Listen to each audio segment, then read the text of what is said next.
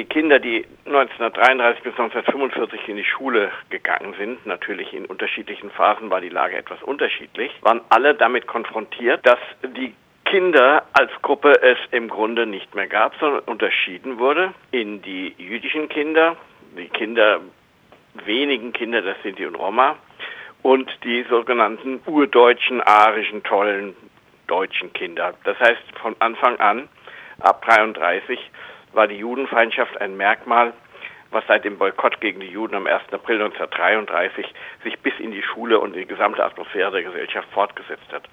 Das war der erste wichtigste Punkt der Ausgrenzung und Diskriminierung bis zur Verweisung aller jüdischen Schüler nach den Novemberpogromen 1938. Der zweite große Punkt war, dass nun zunächst mit neuen Zusatzheftchen die Indoktrination der Masse der Mehrheitsbevölkerung der Deutschen mit NS-Propaganda auf allen Gebieten stattfand.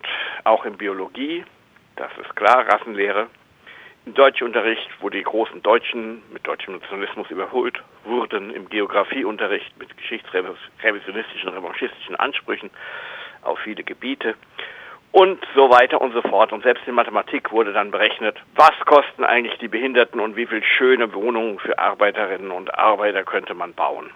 Solche Indoktrination auf allen Gebieten zur Rassenideologie, zur Eugenik und Euthanasie prägten den Alltag in der NS-Schulzeit, auch wenn das in den Lehrbüchern noch nicht immer sofort berücksichtigt wurde. Dafür wurden extra Hefte gedruckt und verbreitet. Zu den Neuerungen des Naziregimes gehörte, dass man nun Pflichtfilme in den Schulen einführten, die an einem bestimmten Tag in allen Schulen gezeigt wurden.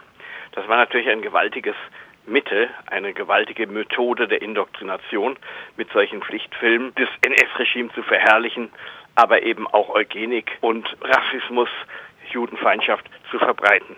Die Zeitschrift Hilf mit für die Schülerinnen und Schüler hatte eine Auflage von fünf Millionen Exemplaren. Das war also eine riesige Menge. Und da wurde im Unterricht mit gelesen, das wurde besprochen.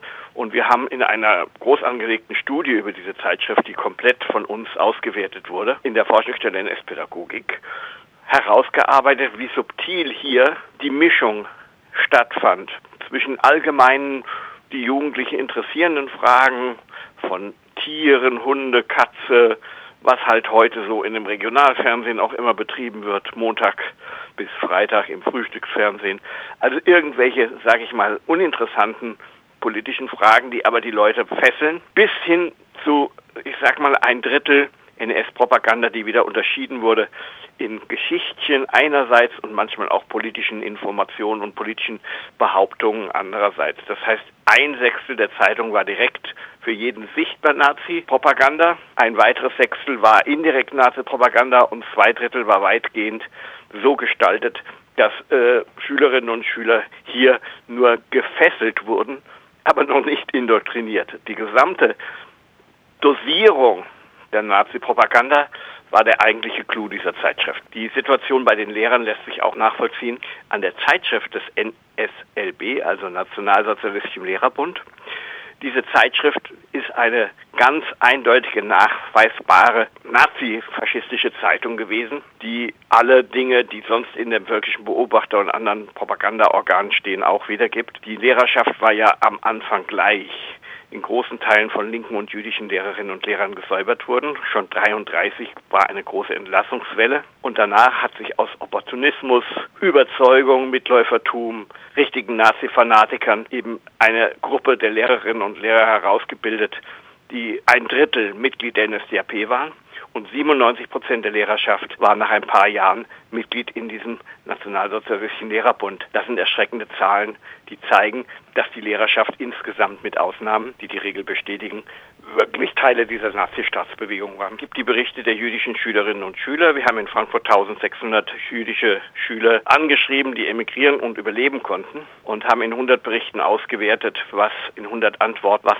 jüdische Schülerinnen und Schüler erlebt haben, was klar unterschiedlich war von Prügeldiskriminierung, hinten in die letzte Bank setzen, Sportabzeichen anerkennen in den ersten Jahren, bis natürlich ab 38 das nicht mehr möglich war, weil die jüdischen Schülerinnen von der Schule verwiesen wurden. Also auf den jüdischen Schulen waren in erster Linie jüdische Lehrerinnen und Lehrer und es wurde auch in großem Ausmaße in den ersten Jahren Auswanderung vorbereitet. Kinder wurden allerdings nach der Schule auf dem Heimweg oft von Hitlerjugend angegriffen, mit Steinen beworfen und solche Dinge sind in den Erlebnisberichten enthalten.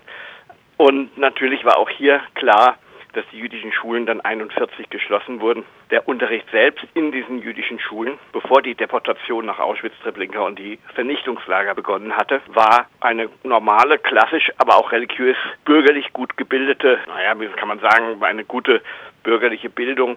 Das war das Ziel der Philanthropen. Und äh, so war der Inhalt dieser jüdischen Schulen doch deutlich anders, wesentlich anders als der Inhalt der Nazischulen. Das waren die klassischen deutschen Bildungsthemen, also ich sage jetzt mal Stichwort Goethe und Schiller, um ein Beispiel zu nennen, das war das Freisein von Nazi-Propaganda. Ansonsten war natürlich die klassische Schulbildung der Weimarer Republik nach wie vor die Grundlage der Lehrtätigkeit an den jüdischen Schulen. Das heißt, der Unterschied war vor allen Dingen darin zu suchen, dass nicht Nazi-Propaganda betrieben wurde. 1945 bis 1948 gab es schon eine Welle der Überprüfung der Lehrerinnen und Lehrer, die in der SBZ, hieß das damals, sowjetisch besetzte Zone kurz vor der DDR, äh, wesentlich strenger ausfiel als im Westen. Hier waren am Anfang in der amerikanisch besetzten Zone schon auch strengere Maßstäbe angelegt, aber ab 49, 50 sind weitgehend die alten NSDAP-Mitglieder und die alten Mitglieder des Nationalsozialistischen Lehrerbundes wieder in den Schuldienst gekommen. In der DDR hat man versucht, durch ein Junglehrerprogramm die alte Nazi-Lehrerschaft wenigstens in Teilen zu ersetzen. Die Lage war insgesamt so, dass die neu gegründete Gewerkschaft der Lehrerinnen und Lehrer in Westdeutschland, GEW, Bundesrepublik Deutschland, logischerweise von diesen alten Nazis durchsetzt war. War ja das Problem, dass auch bei den Professoren Leute, die das Nazi-Regime als Kollaborateure unterstützt hatten, wie der in Jena wirkende Peter Petersen eine große Rolle gespielt haben. Ihre Schülerinnen und Schüler haben das Thema auch tabuisiert. Es war wie in der Bundesrepublik insgesamt und in dem Wissenschaftsbetrieb insgesamt so, dass eine merkwürdige Beschweigung des Themas vorgesehen und durchgesetzt wurde, die sich erst in den 70er, 80er Jahren langsam gelöst hat. Ich denke, dass die Pädagogik im Nationalsozialismus in den Schulbüchern so gut wie keine Rolle spielt, in Ausstellungen so gut wie keine Rolle spielt, dass man sich diesem Thema im Grunde nicht widmet auch in der wissenschaftlichen Forschung, ist das natürlich eher ein blinder Fleck. Die Gründe dafür sind, dass natürlich angesichts der Masse der Verbrechen die Indoktrination nicht in ihrer Bedeutung richtig wahrgenommen wurde. Man hat natürlich auch nach 1945 zuerst die Riesenverbrechen angeprangert und die Verbrecher gesucht und die eigentlich auch damit in der Vorbereitung befassten verbrecherische Tätigkeit von Pädagoginnen und Pädagogen spielte da eben nicht die vorrangige Rolle.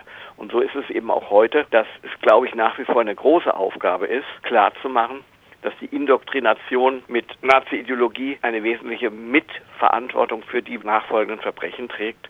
Und dieser Gedanke, der ist, denke ich, auch in den Schulen heute zu gering verankert. An den Universitäten müssen Lehrerinnen und Lehrer über die NS-Verbrechen informiert und mit den NS-Verbrechen konfrontiert werden, um die Bedeutung der NS-Ideologie zu verstehen und auf dieser Grundlage die Bedeutung der NS-Pädagogik in ihrer ganzen Tragweite zu überschauen, um selbst eben eine demokratische, gegen die Nazis gerichtete, grundlegend an den Schülerinnen und Schülern orientierte Pädagogik später auszuüben, zu entwickeln und weiterzuentwickeln. Das heißt, ich sehe in erster Linie die Aufgabe in der Bildung der Lehrerinnen und Lehrer und der Sozialpädagoginnen und Sozialpädagogen und so weiter, dass in erster Linie dort es Pflicht sein müsste, sich intensiv mit der NS-Zeit in all seinen Facetten auseinanderzusetzen, um heutigen antidemokratischen Bestrebungen auf allen Ebenen entgegentreten zu können.